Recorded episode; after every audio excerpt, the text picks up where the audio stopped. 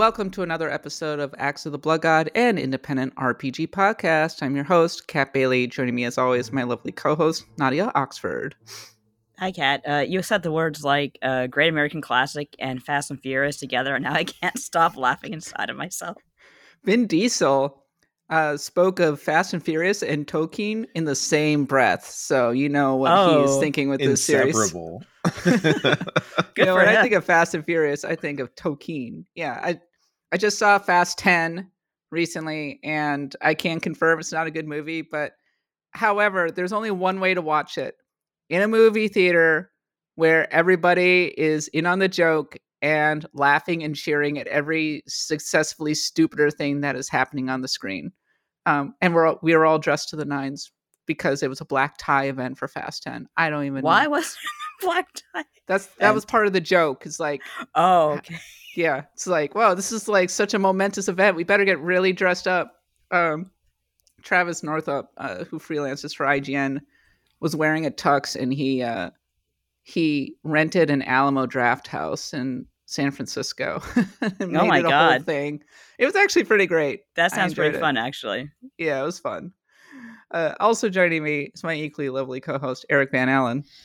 Hello. You know, when you think of the great American films, you think of things like Fast and Furious, you know, our greatest cultural exports here. So truly, you have to honor that occasion. Truly. I'm actually surprised there aren't more movies like Fast and Furious, because they realized the secret combination is if you combine superheroes with cars that drive real fast, superheroes and supercars, you got something. And then you add in a little Vin Diesel. Yeah. Mango in the chat has it right that there is one other series, arguably a better series, the Mission Impossible series. That's true. It's true. Yeah. Mm. I got a big Fast and Furious crash course this past week, thanks to Amy, who's one of our stars of Destiny. And so I was able to properly enjoy the great American epic that is Fast 10. But we're not here to talk about Vin Diesel. We're here to talk about RPGs. Yes, this week we will be talking more about The Legend of Zelda, Tears of the Kingdom. Don't at me about whether or not it's an RPG. Because that's what everybody's talking about. We've all had a decent amount of time with it at this point. So we're just going to chill out, talk about the game du jour, look ahead to the Summer Game Fest as well. But before we get to that, if you want to support the podcast, thank you so much for listening. Go and rate and review us on the podcatcher of your choice. You can follow me on Twitter at @_catbot. Nadia's at Nadia Oxford. Eric is at Seamoosi, SEAMOOSI. We're on Patreon, patreon.com/bloodgodpod, where for just $1 a month, you can get access ad-free and also access to our Discord. And we have tons of bonus episodes, including special episodes of Charlian Dropouts, the Pantheon of the Blood God, and coming up soon, our Book of Korra, or Summer of Korra, wrap up for season one. I'm sure we're going to have plenty to discuss on that one. And if you like merch, shop.bloodgodpod.com. Okay, let's get started with our main quest, which this week is talking about Tears of the Kingdom some more. How far is everybody? How are we enjoying it? I'll start with you, Nadia. Well, see, I have a problem in that I've been playing solid all week, like far longer than I play in most video games. As in, like, you just, that's all you're doing. It's just playing Tears of the Kingdom. That's what you're all in. Okay. And I don't even think I maybe like lit up half the overworld map and maybe a little bit of the underworld map, and I finished one dungeon. So I got my ass in gear because Final Fantasy XIV's patch is coming out this week. So hustle, but I'm really having a great time. How about you, Eric? Yeah, I've done 2 temples. I'm in the middle of the 3rd right now. I've lit up the whole overworld map. I've been working on the depths. I did like the full main quest chain that's down there, and did some other stuff as well. I did a bunch of quests. I've been doing a lot of side quests, really. The Lurlin stuff, the Hateno stuff, the different stuff you do for the Lucky Clover Gazette, where you go to the different stables and do side quests there. And yeah, this game is massive, and it's like I kind of don't want to be playing fast through it.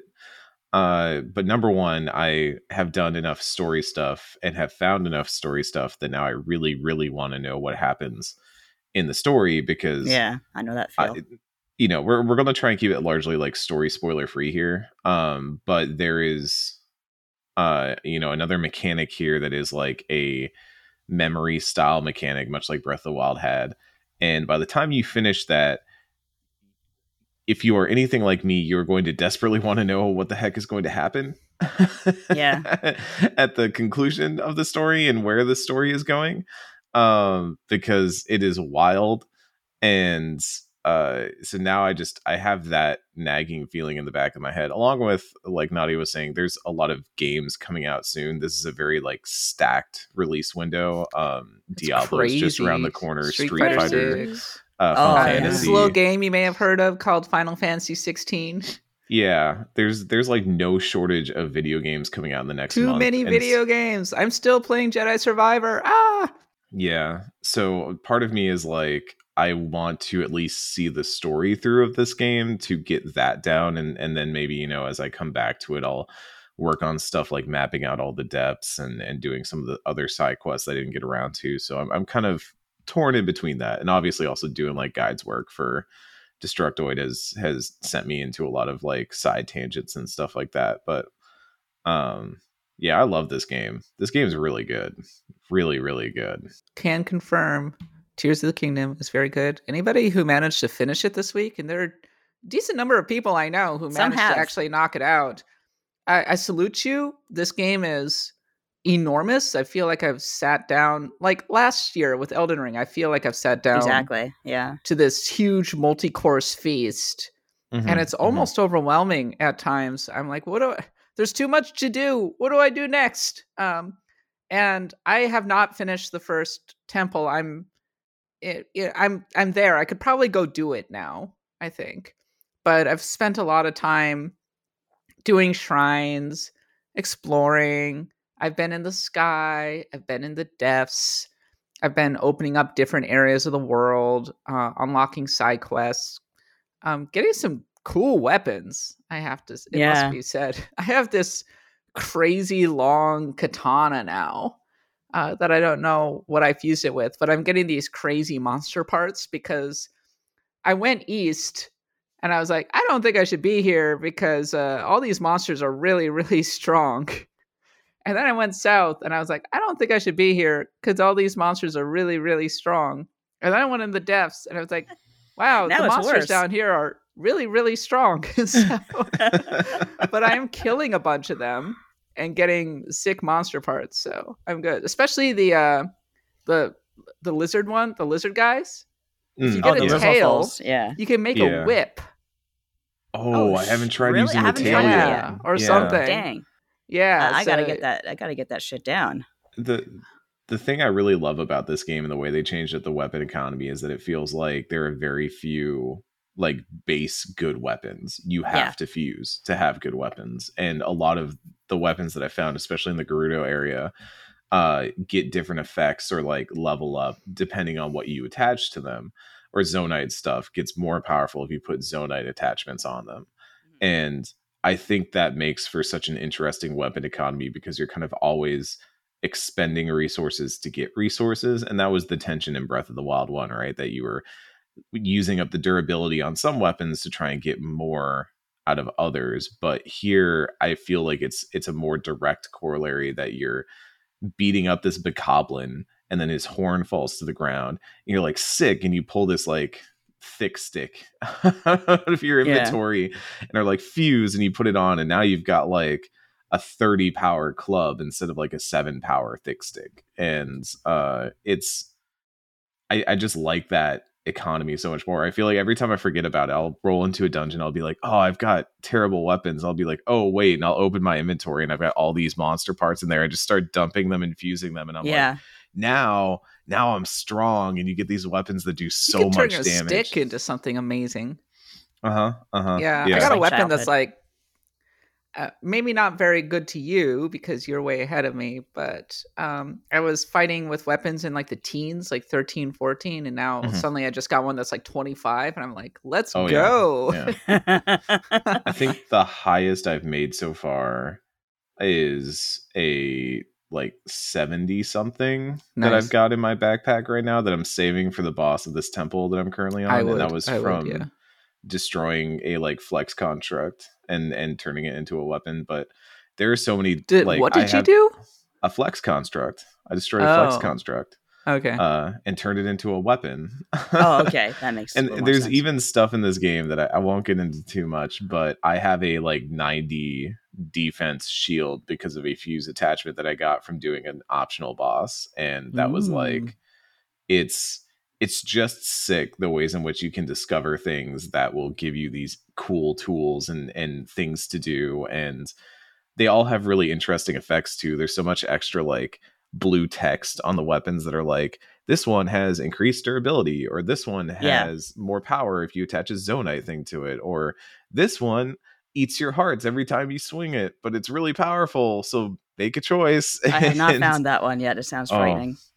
That one you gotta take on a certain enemy to get that one. Supermote brings up here in the chat, how many Koroks have you tortured? I personally, the other day, I was at like these bluffs, and this little Korok was like, oh, help me, my friend's across he's down the hill. I'm like, okay. And I actually made this really sweet ass car, and it had a steering and everything, and I started to drive it down the cliffs, but it was too steep. So the Korok goes, I fall off, and I managed to kind of glide my way down, but the Korok goes bouncing like Homer Simpson in with the cliffs, boom, boom, boom, boom. It's like, well, you got there. What are you bitching about?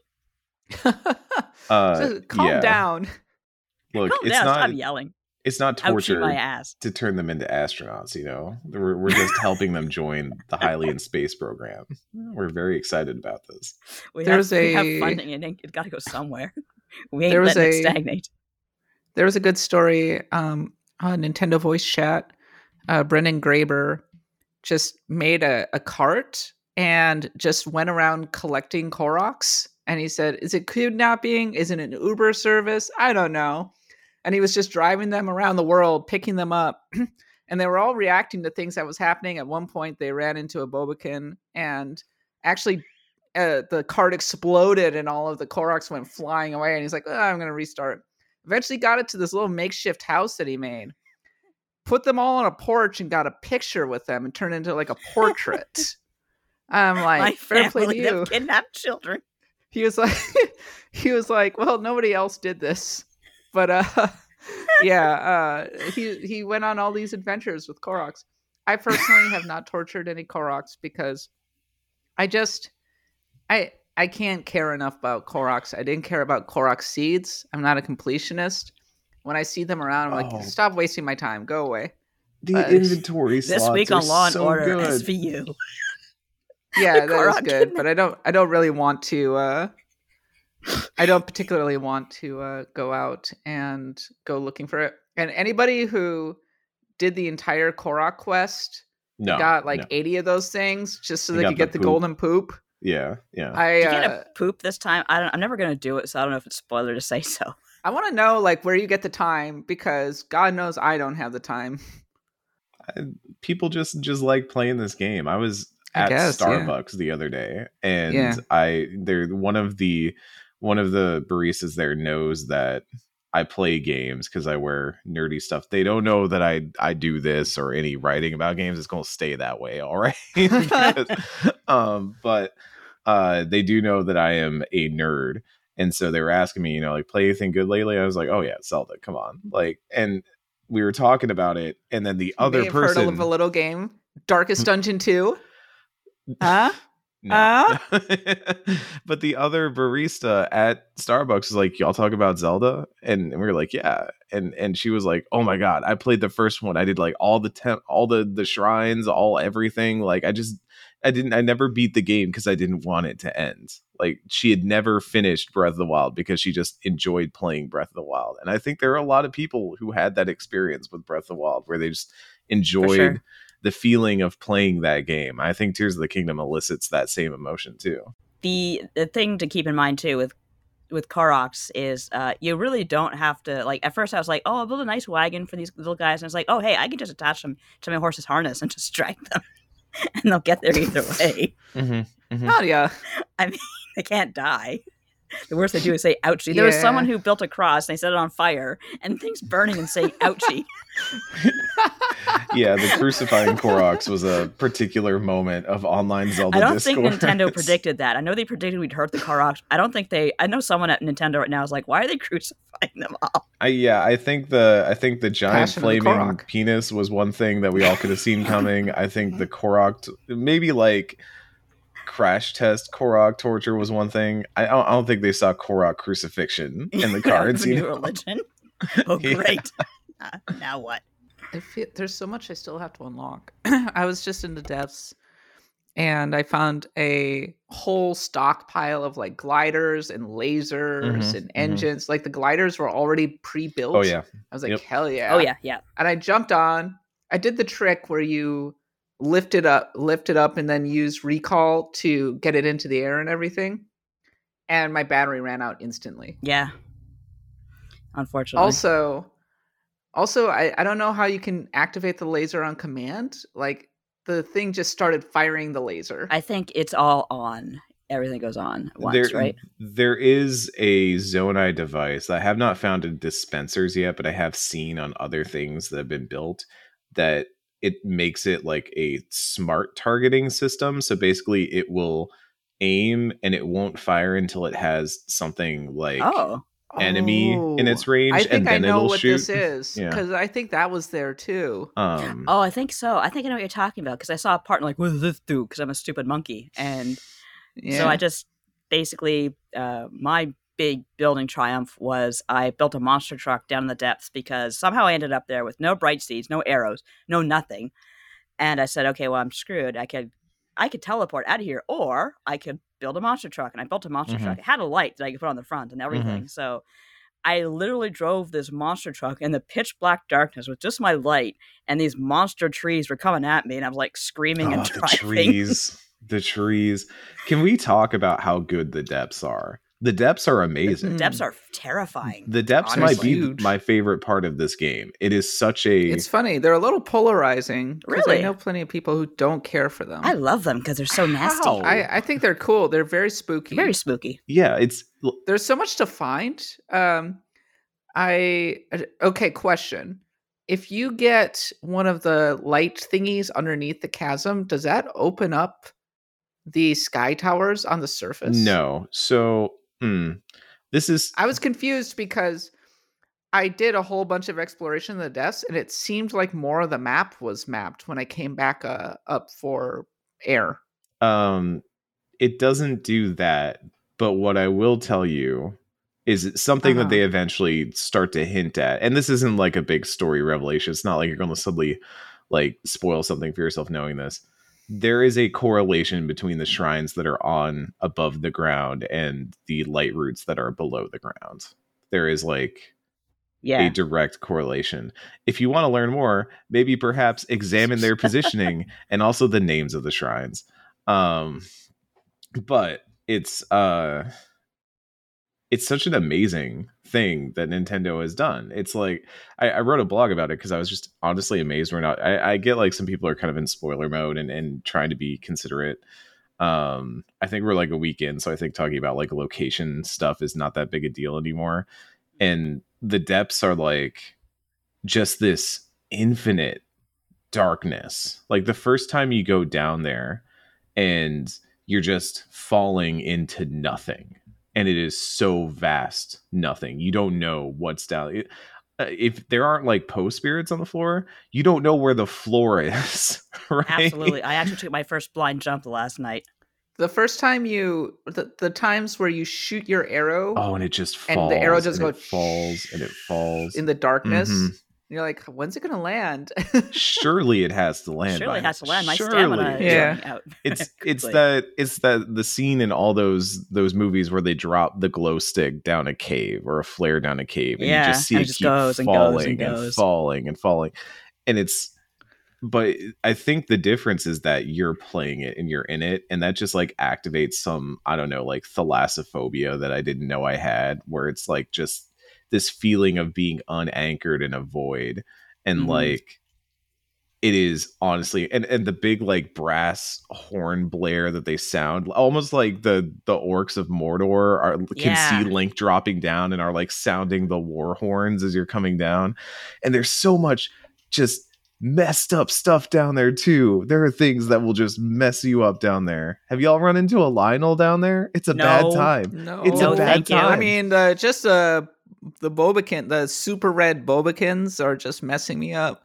I shot an arrow of light, and like when I first got down there, I'm like, oh, it sure is pitch dark down here. And I shot a light arrow right into an enemy encampment.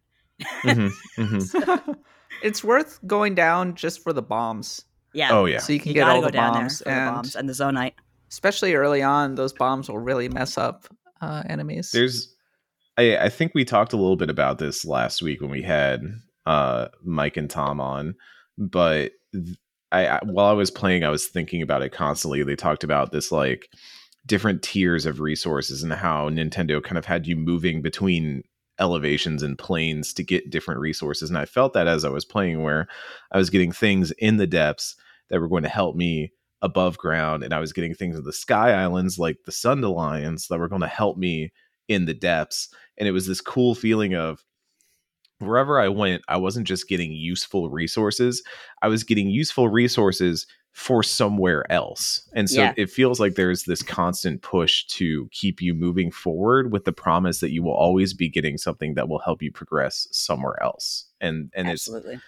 There are so many little smart design things that happen in this game. And I do think it's that they had the benefit of building this before with Breath of the Wild, that they could just start to iterate and play with their sandbox and play with their rule set that makes this game feel really special. I like the Sky Archipelagos because it's so much fun to unlock a tower, shoot into the sky, and then you see the Sky Islands. You're like, I'm going to land on this one. Yeah. And you're so high up, and you can just, you just kind of are gliding from one to the other, maybe using one of those little platforms to move to yet another one over there. And I haven't really received that much of interesting stuff from them, but they're fun to explore. I'm trying to think, like there are shrines up there, so it's definitely worth exploring. Yeah. But I do know already, like I've stumbled upon a quest where I do have to start from the sky and descend to the depths, and I have not figured that one out. There's a lot I haven't figured out yet. There are like maps that I've found up there that will point out hidden treasure in the depths. There are certain enemies that you will find more commonly up there. Have y'all run into a Gleeok yet?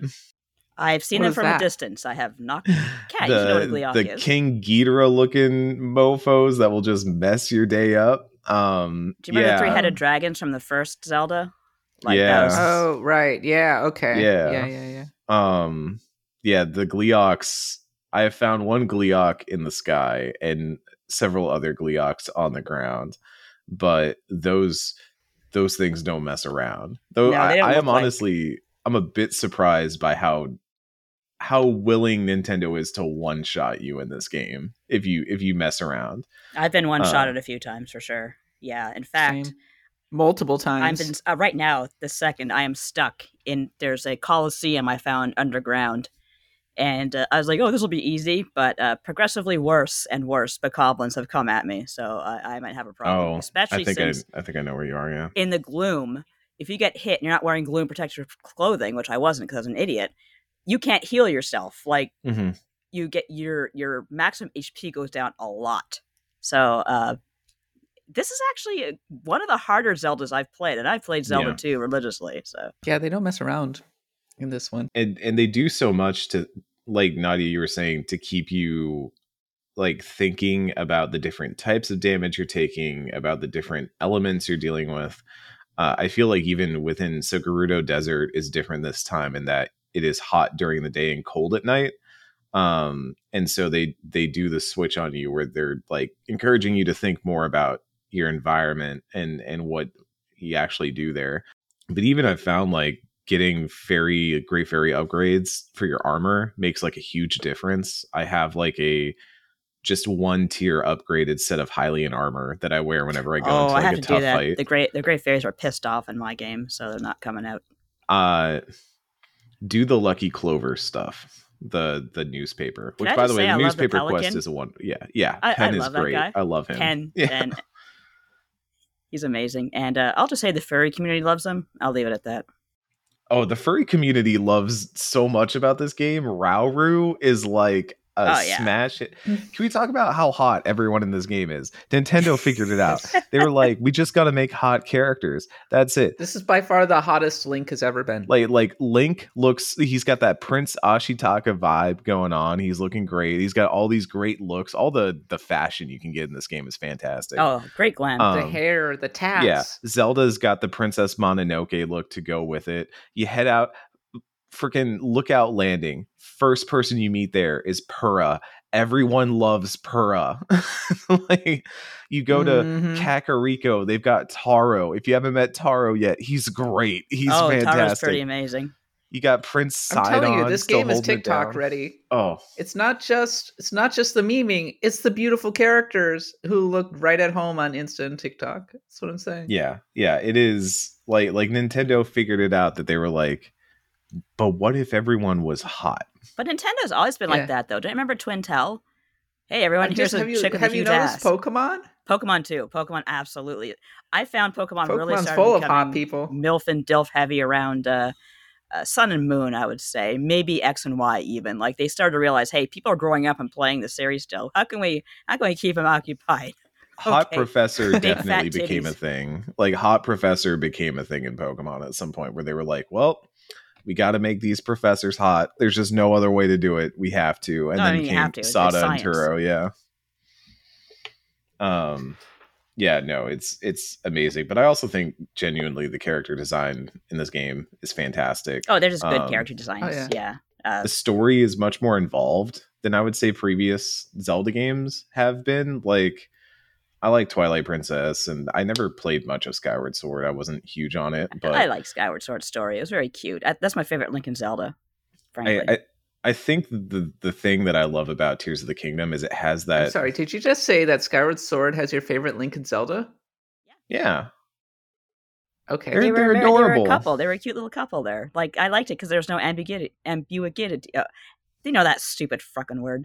Ambiguity. I really dislike the art style in that one. Link looks so weird in Skyward Sword. He looks all right. Yeah. He looks like Justin Bieber. Yeah. He looked like Leonardo DiCaprio in the previous games. Like, you know, whoever's popular at the time, that's who Link looks like. I have a couple thoughts. Thought number one is I've been thinking a lot about why I like playing as Link, because normally I don't like playing as male characters. And this is not a new insight. The developers have commented on this explicitly, but I like that they make Link's gender extremely ambiguous. Oh, yeah.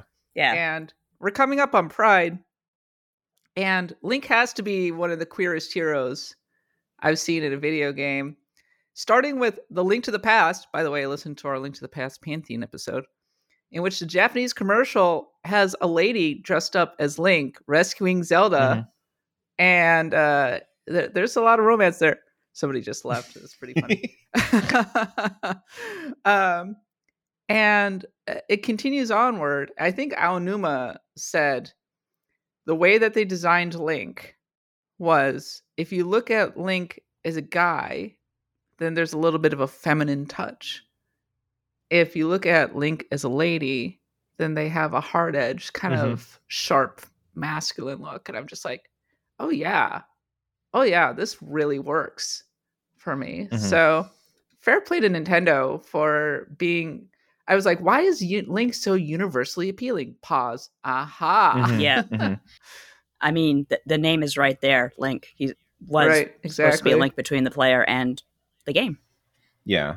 Like Link as a David Bowie like style character who has that ambiguity and that ability to like move between all those different fashion styles and all those different looks. Like you can do outer space with David Bowie.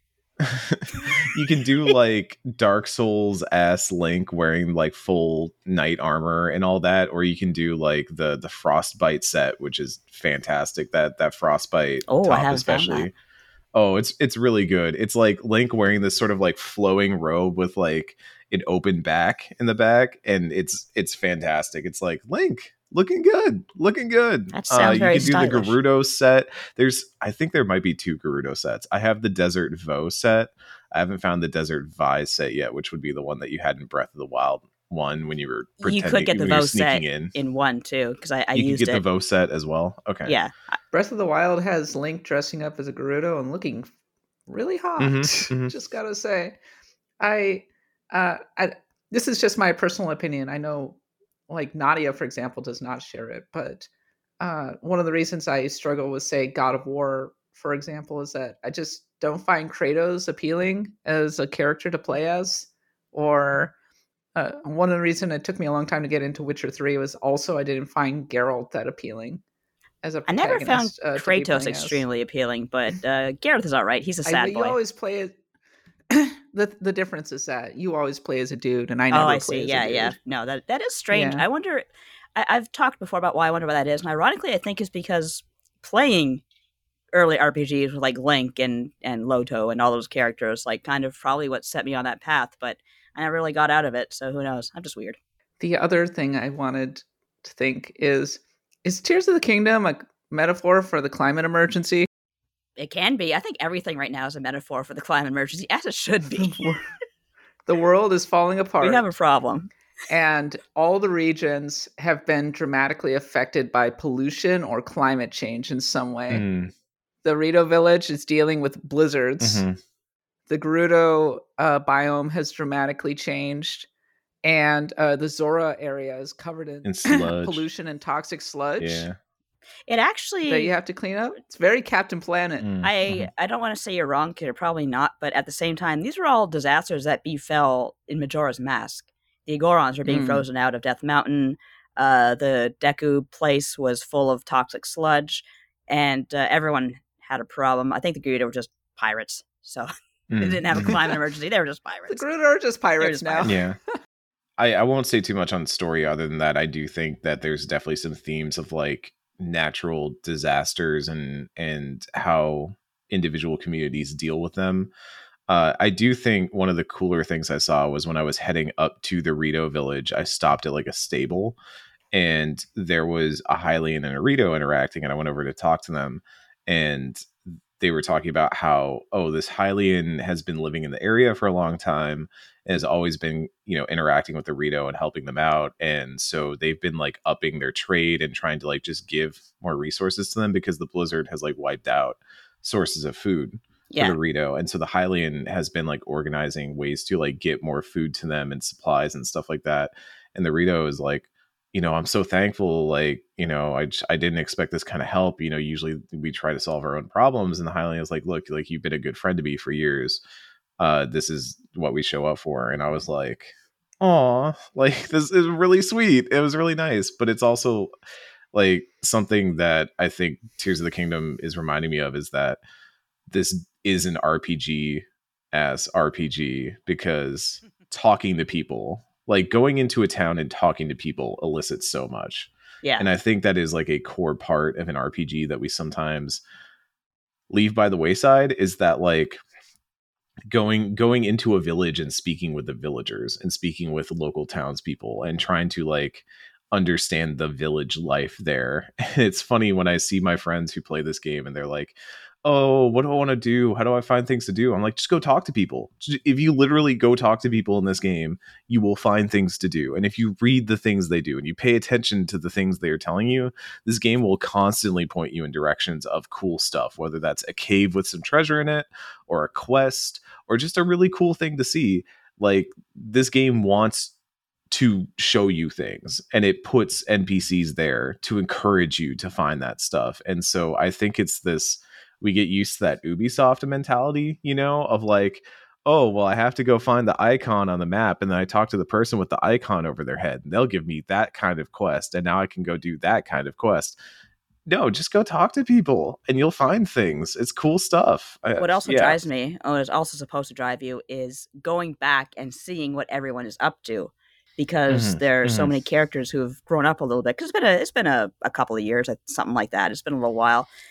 So fudged I really like amount of time between Breath of the Wild and Tears of the Kingdom is what I'll say. What's that? There's like a fudged amount of time. Oh, where they're like, it's definitely they're very vague about how many years it's been between Breath of the Wild and Tears of the Kingdom. Yeah, it's enough. But I think the best metric might actually be there's in Terrytown, the builder Hudson and his wife have a kid now. And so however old that kid is how long it's been since Breath of the Wild. This is probably the best metric we have.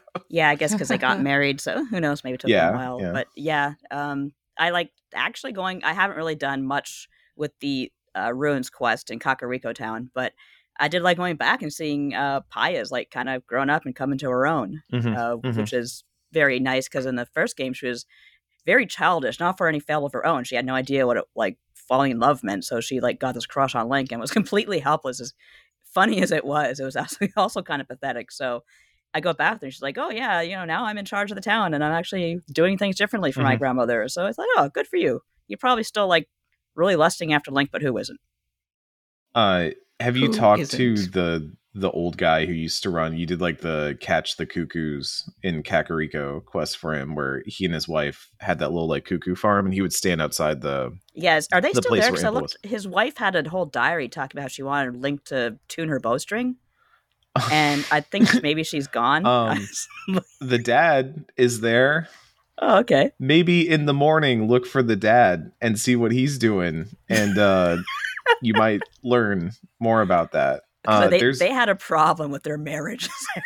There are so many little things like that in this game that I've just come to really love. Like even if you do Impa's stuff, if you go find Impa and start her stuff, there are even locations that you go back to that have been recontextualized and changed in really interesting ways that I think is super rewarding for anyone who played Breath of the Wild and wants to see this world grow and get reimagined in shout really cool out ways. To getting the pieces of the story completely out of order and getting a completely different context for every time. Yeah, this is nice. Oh God, what happened? If I can give anyone just one piece of advice, if you're doing the memories stuff, if you're doing specifically the teardrop memory stuff, do the sword one last. Go to that one last, because that one is way far ahead in what is happening there. And I watched that one as like the third one I saw, and boy, it was weird. So I highly recommend doing that one last. Shaped like a sword, you say? Close I haven't to seen last. That one yet. Yeah. Oh, okay. Hold off on that one. Yeah. Yeah, Super Moop says that's the third one I got. Oh, yeah, I guess I don't need to do the others. To like be blunt about it, it's like a clip show. It is like a recap clip show of a memory, which feels very weird to me.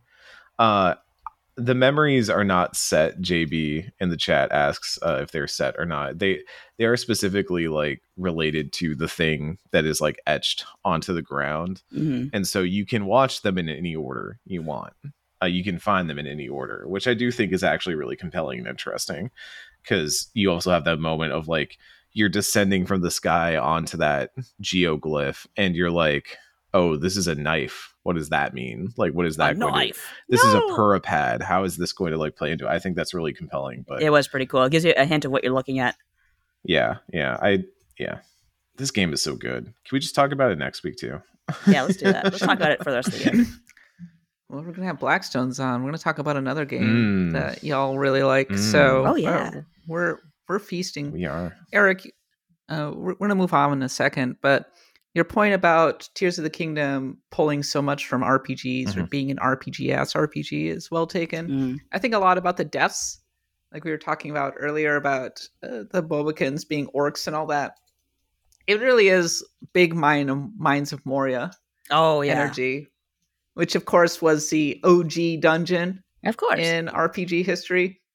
Just looking at the main quest and all the side quests, such a such an RPG vibe, especially the way that you explore and everything, talking to all the NPCs.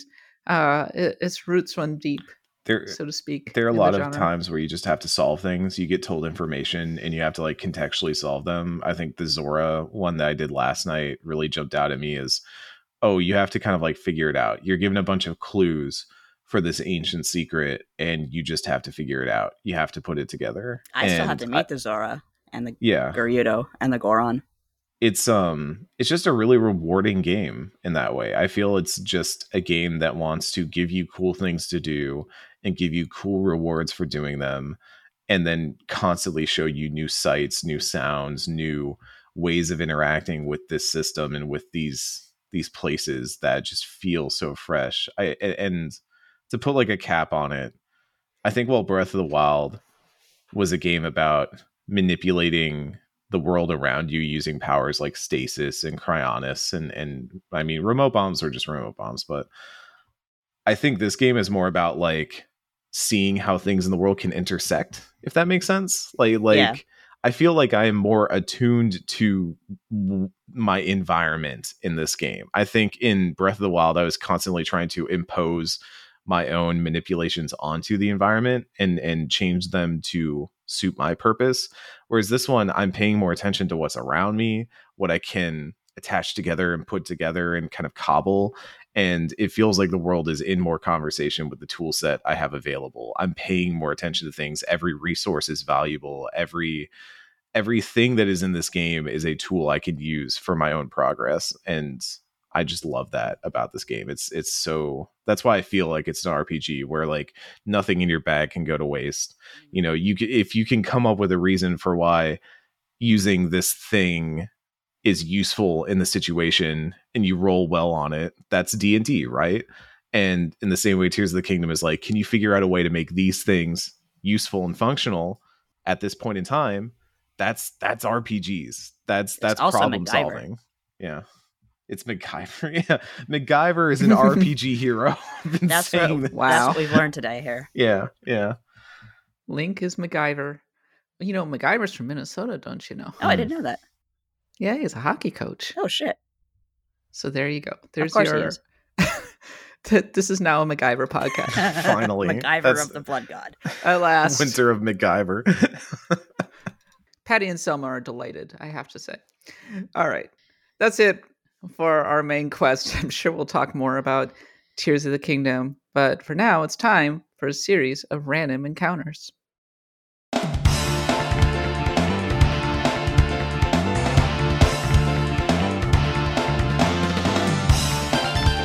Sony is hosting a PlayStation showcase this coming week. You can expect a lot of announcements there. I'm pretty excited. Me too. A new Lord of the Rings MMO is in development from the creators of New World.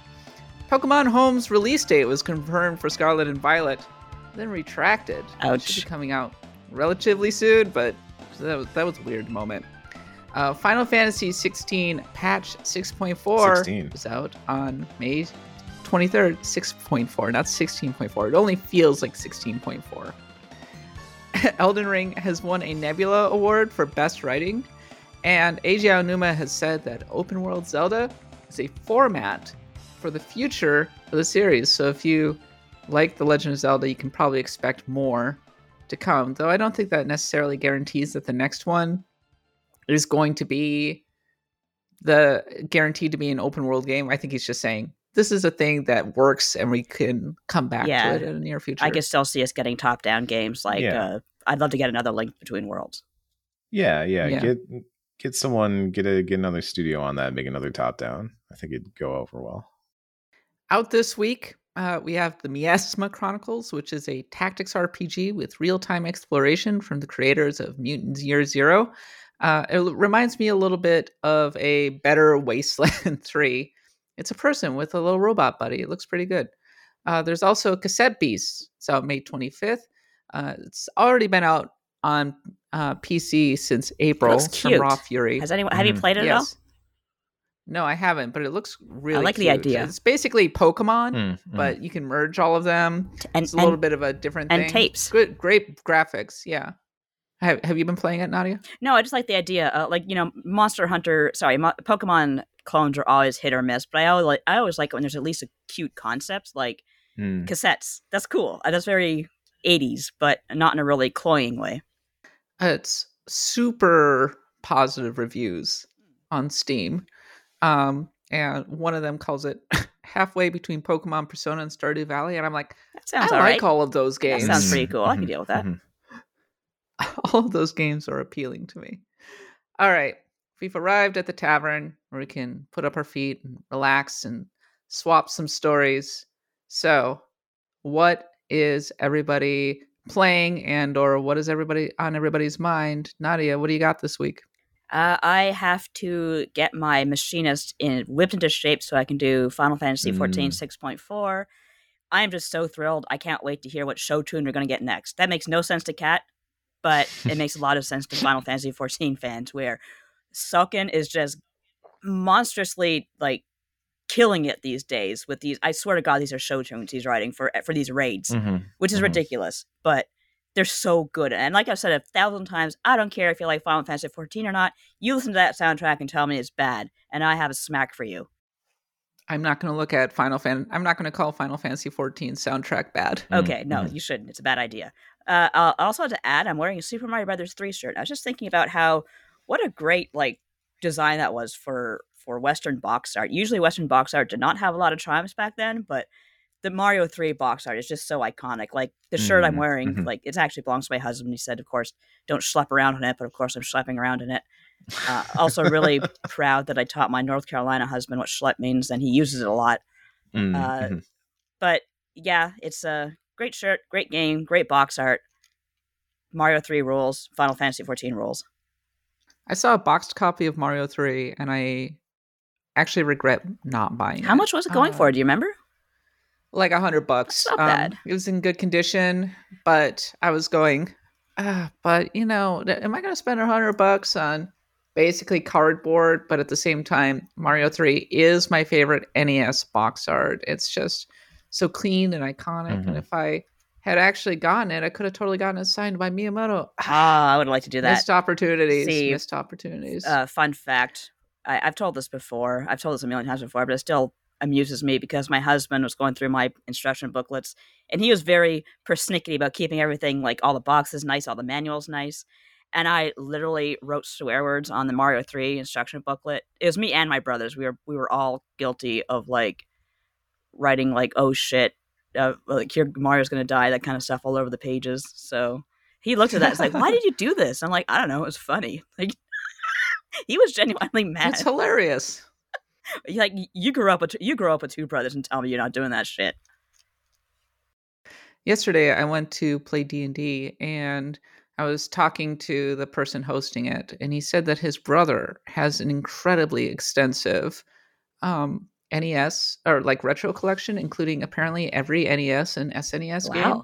Oh wow! And that he taught himself rudimentary cabinet making. Wow! To be able to store all of it. That's amazing. And not only does he own every NES game, he even has the rarest one, which is Family Sports or something like that. Oh, the Konami version or the Bandai version of the sports. Yeah. He has that. He keeps it in a safe. I would too. A gun safe. He lives in Arizona, and their dad is apparently very conservative. And he got all excited about him having a gun safe. And then he opened it, and there was this NES game. Hell yeah. At least he didn't shoot it. I'll show you. Eric, what's up with you this week? I mean, aside from a ton of Tears of the Kingdom, I did dip into the Street Fighter 6 open beta over the weekend. It's real good. I'm excited for that. Street Fighter might be back, y'all. After a long time languishing in the minds of Street Fighter 5, we have arrived at Street Fighter 6, and it's quite good. This is the first Street Fighter I'm excited for since Alpha 3. That's how long it's been. Yeah. Since 4 for me. Yeah, I was going to say, it reminds me a lot of early Street Fighter 4, the way people are very excited about it. Like, the controls feel very good. Everything about it feels really solid.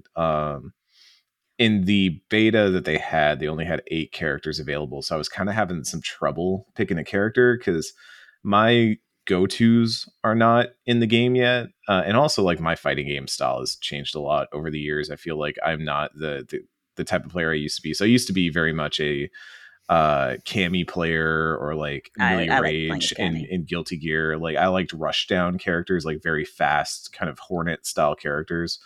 It's not so much me anymore. I kind of like to play a more careful game, a more like spacing based game. So I was trying Chun-Li for a while because I was like, oh, you know, she's got lightning kick, she's got the spinning bird kick and the fireball, but she wasn't like clicking for me. And then, y'all, I hate to say this, I really do, I think I might be a Guile player now. Filth in your system. Player? I was born a Guile main. I will die a Guile main. I was messing around with different characters. Or Charlie. Charlie, yeah.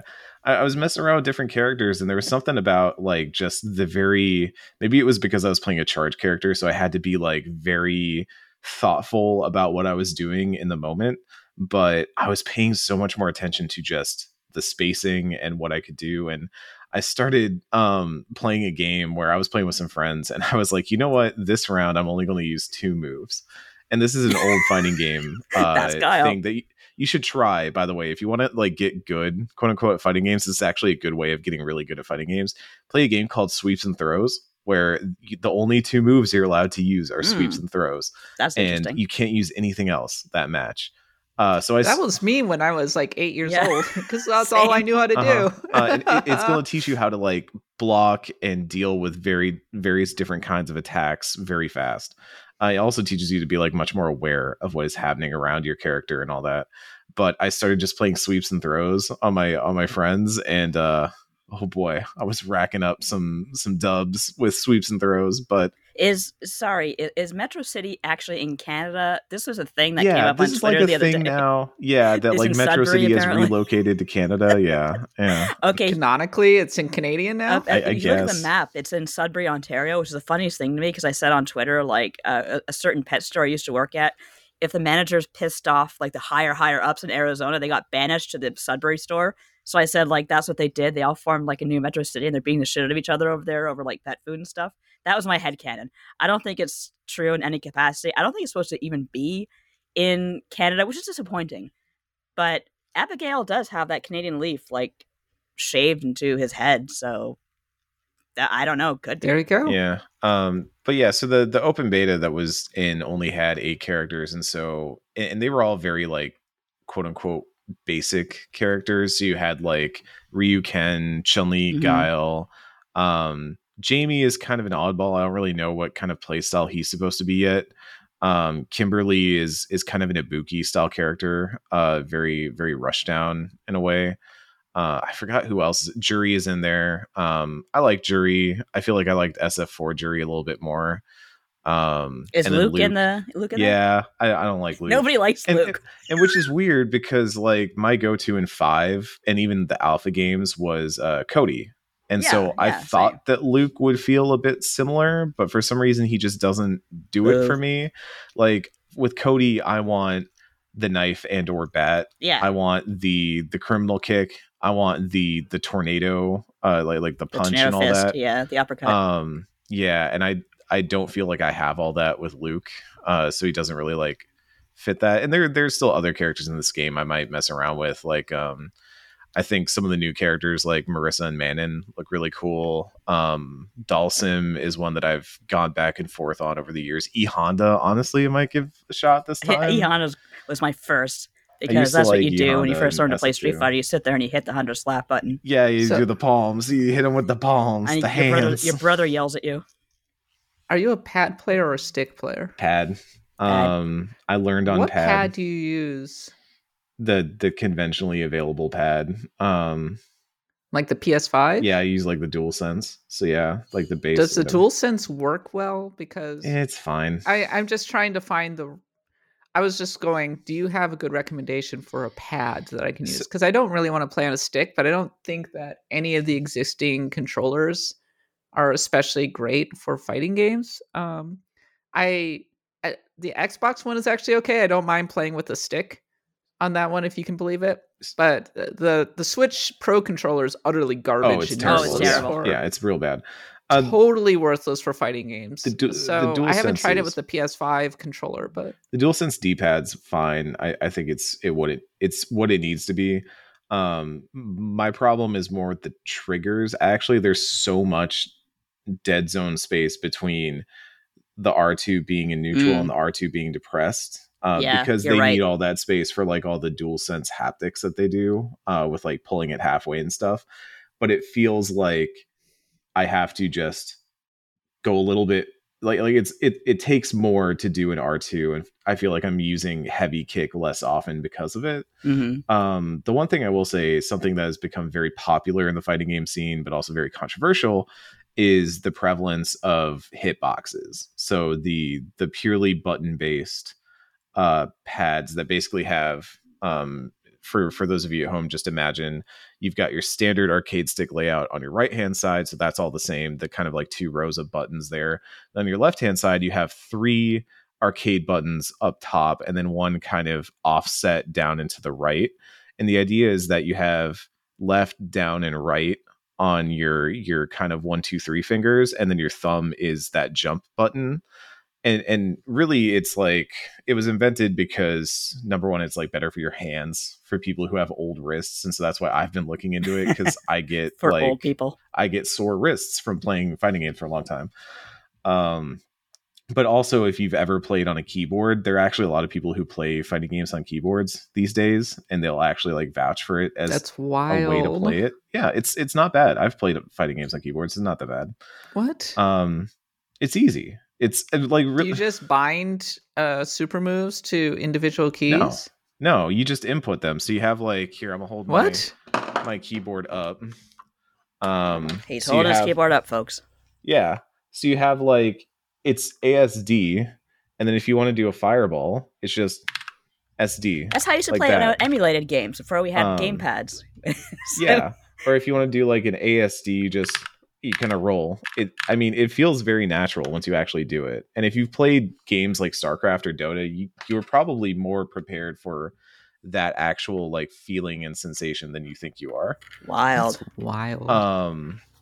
But they're also controversial because, again, I will hold my keyboard up, but like, say you were playing a charge character, normally that stick or like the D-pad thumb motion is kind of what balances that out. But people figured out that you could, if you like held A and then would just do that plus a punch, like do a little tap of the key plus the punch forward, you could get charges out pretty darn fast. And so that has become its own controversy. And Capcom tried issuing a ruling at some point about like what your neutral states and all that were with the inputs. And it's been a whole controversy. But that's my way of saying that like the PS5, which is going to be the standard for Street Fighter 6 at this point, it seems. It's kind of a wild west right now for controllers and pads and support. So DualSense, I think, makes the most sense just because it will be tournament legal. It will be allowed no matter what, and it will work. You won't have any weird, funky input stuff going on. So funky inputs. Yeah. I'm going to be picking up the PS5 version. And yeah, I definitely plan to play some Street Fighter 4, even though I'll be traveling a bunch, so it's going to be annoying. But I'm very excited. During Summer Game Fest, a lot of people will be there for IGN, and I'm sure we'll have a get-together at the office or something. So I hope we can all hang out and play some Street Fighter 6 with one another. I won't be there. Sad. It'll be fun. Alas. But Eric will, so Eric and I will hang out. That's why I got to practice. I can't lose to Kat. As for me, I was actually just in LA. It was a little vacation. We drove down to LA. We tried to go down the Pacific Coast Highway, which is like the California coast. Mm-hmm. Very famous. We drove through Big Sur and everything, except that Highway 1 was closed. And we discovered this halfway down Highway 1. We were like, oh, crap. But we did get some really great views, great pictures. We got all the good stuff. We saw Big Sur, so... Then we went all the way back to Monterey and then down again to LA. But in LA, I went to a pirate metal show, which I'm not normally a metal fan, but pirates and metal, okay. Mm-hmm. There's also a group called Glory Hammer, which it's basically somebody turned their D&D campaign into a into a metal show. Oh, that's actually really funny. It was fun. It was fun. Like there was, you know, they were all dressed up like fantasy characters. The lead singer was holding up this giant hammer. They were all throwing down giant tankards of alcohol. Reminds me of Nightwish, really. I don't know Nightwish. Nightwish is kind of I don't know how to describe them, but they did do a song about Dragonlance, which is essentially a song about a D&D campaign, but not their D&D campaign. Margaret Weiss's D&D campaign, technically. Teep says, Glory Hammer is great. Power metal is like the best metal subgenre of RPG nerds. Mm-hmm. Agreed. I feel like this could be a whole topic. I've been meaning to listen to more power metal in my life. Power metal? Yeah, I'll cop to listening to that in my car a few times. So I'm just like, I need some driving music here. Let's go. And then I went to a Dodgers game for the first time. Oh, cool. Yeah, Dodger Stadium. Beautiful. One of the most beautiful stadiums I've ever been in. It's like perched on this hill overlooking the city, and the views inside it are gorgeous, and all of the stairs are outside, and there are palm trees everywhere, and it has this classic feel without being archaic.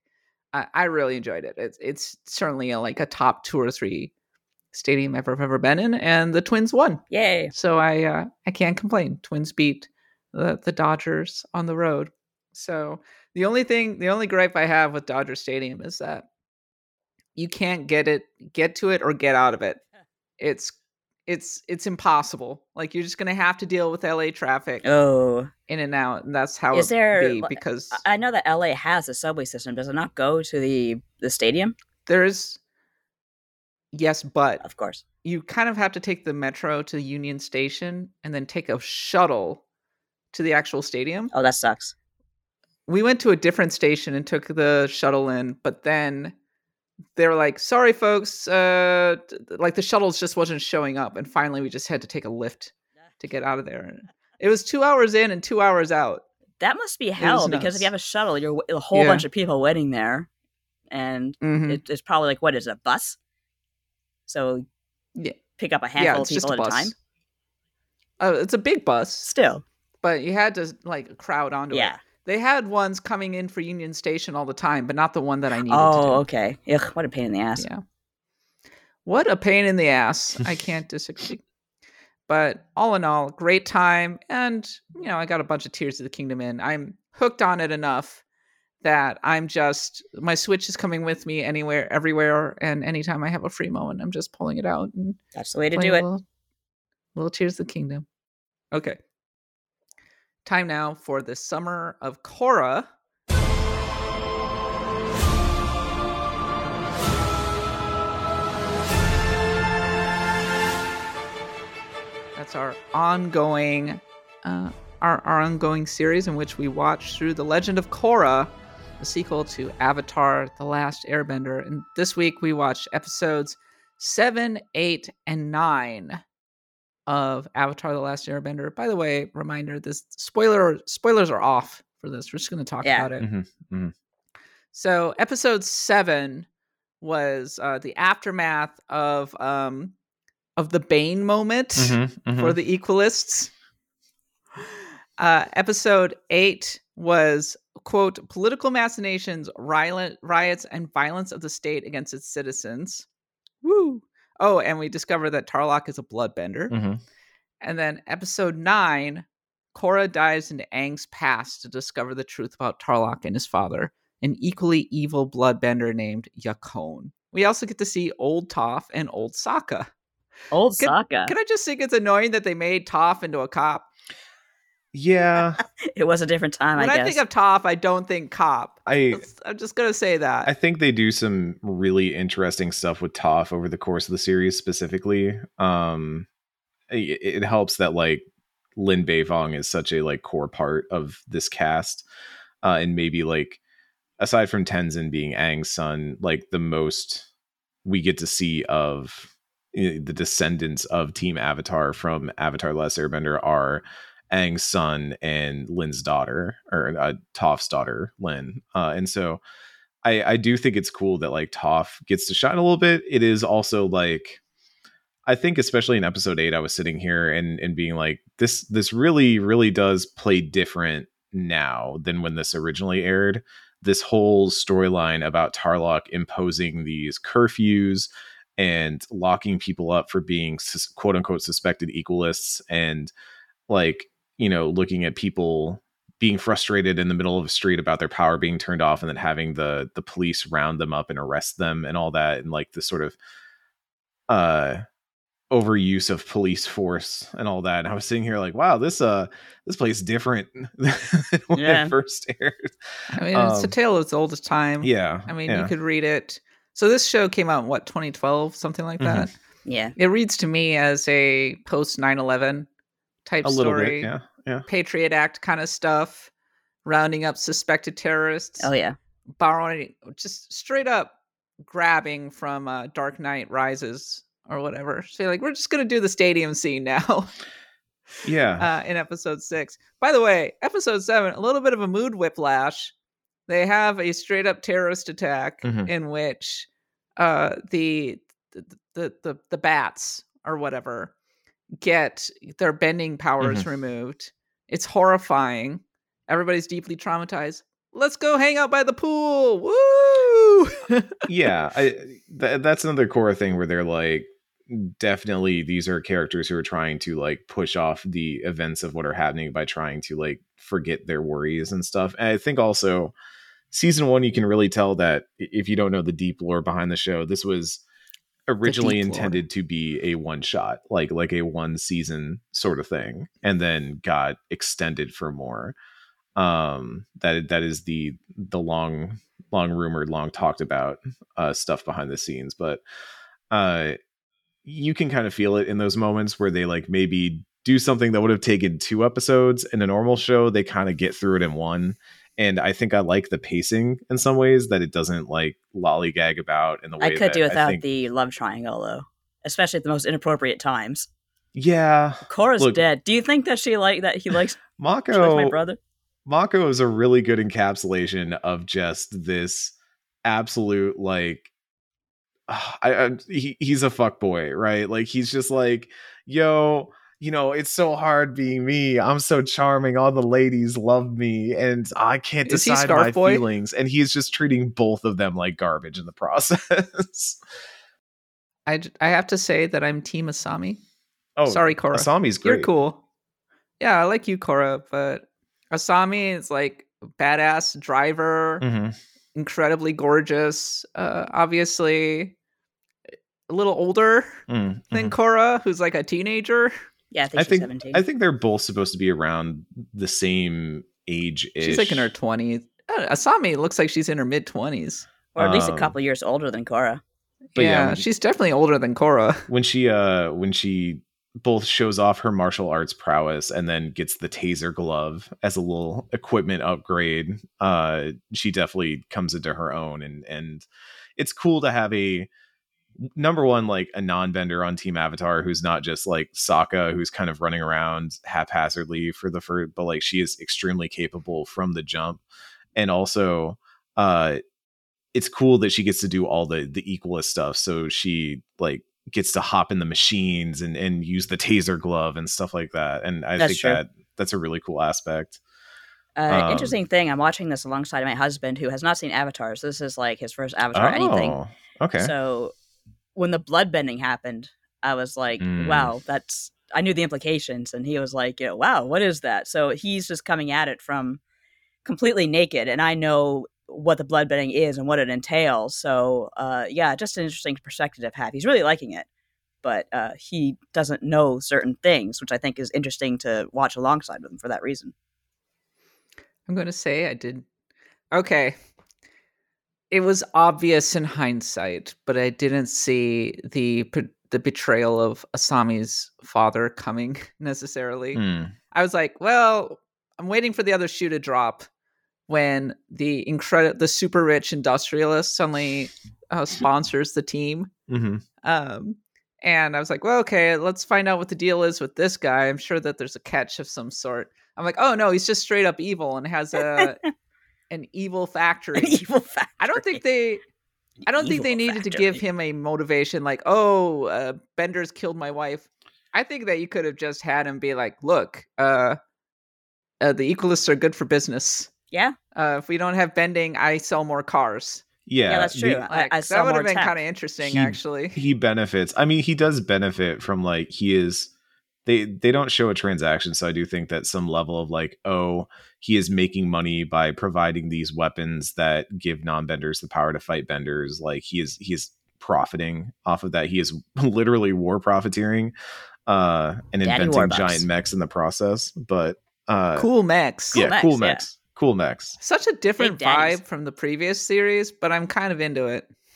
I like how it's weird to say, but like how mechanical everything, like how physical all, like the mechs don't handle like, oh, we made cool giant robot that can transform and stuff. No, these are like basically tanks that also just have arms and kind of function the way that if somebody was trying to build some sort of like steam power tank in the past, like that is like a functional aspect of how they're supposed to fight these benders, and all their weapons are very much designed to be dealing with benders in some way. I just, again, we talked about the Fire Nation tanks and stuff in Avatar The Last Airbender. I think a lot of that same design sense plays well here in Korra. Yeah, for sure. Can we talk briefly about Tarlok? Interesting villain. He's the guy inside. What do we think of Tarlok ultimately now that he's been revealed? He's complicated.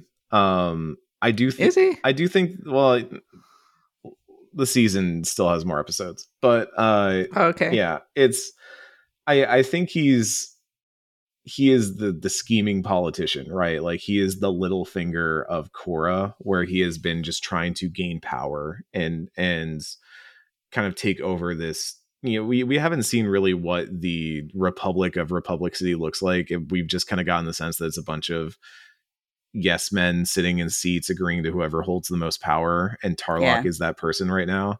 I would have liked to have seen more exploration of that, and just, you know, how Tarlok corrupts, you know, the new chief of police and all that, and how he schemes behind the scenes and all that. But at the same time, I do like the fact they didn't waste time with oh no, where is Korra, and we're being strung along the whole time. But no, it's just immediately like, okay, this asshole did it. We all know he did it. Let's fix this. They figured it out pretty quick. Obviously, evil man is evil. Yeah, I will say I forget how good the fight scenes in Korra are, but that scene where Korra and Tarlok are fighting in his office and explodes out into the Republic room.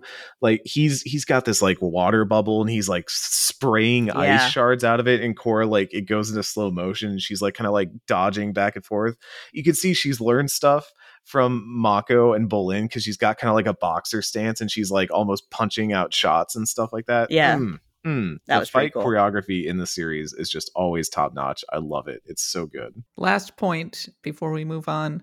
Is it me, or does bending feel weaker in the series than in the previous show? Maybe because the Equalists are just really hard to hit and are clearly super well trained in martial arts, but it felt like bending was almost overpowered in Avatar The Last Airbender versus Korra, where it feels they just do the little like fire attacks and the Equalists easily dodge them and go in and take them out. It's almost a little frustrating at times. I think Avatar The Last Airbender, we were constantly engaging with like bending masters. So you had like the fire bending master who could do like the firewall. Iroh's obviously a super powerful bender.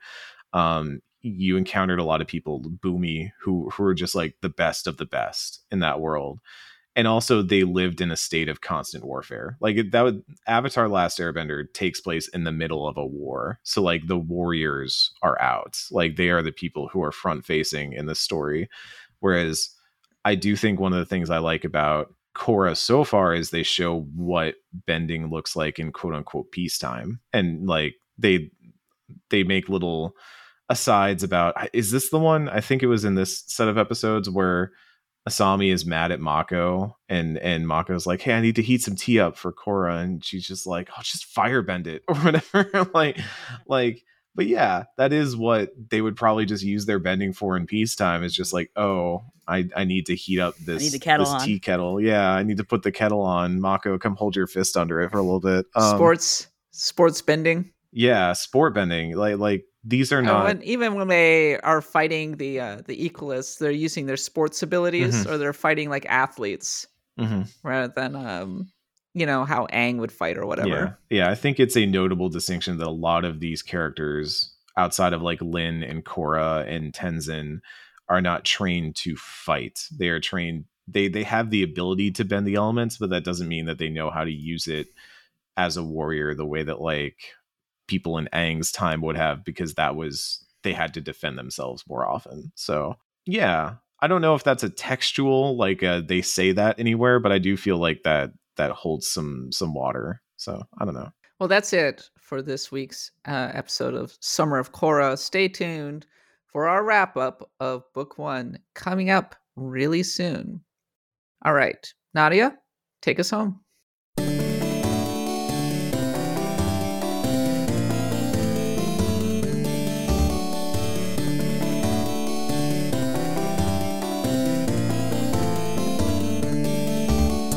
So this is the, is it a long weekend over there for you people in the States?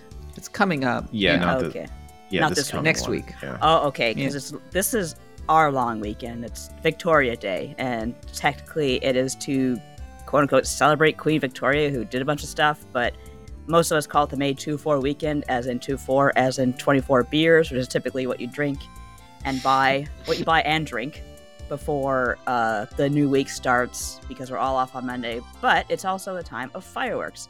And I wrote in the note, I want to know all about your firework mishaps when you were children, because we had this thing where we would take Roman candles and kind of shoot them at each other like wands. But that's boring these days. Like, kids nowadays, they have these, like, they're like, I got to do this shit for the TikTok. One of the funniest mishap videos I ever saw, unfortunately I didn't see this in real life, so I would have died.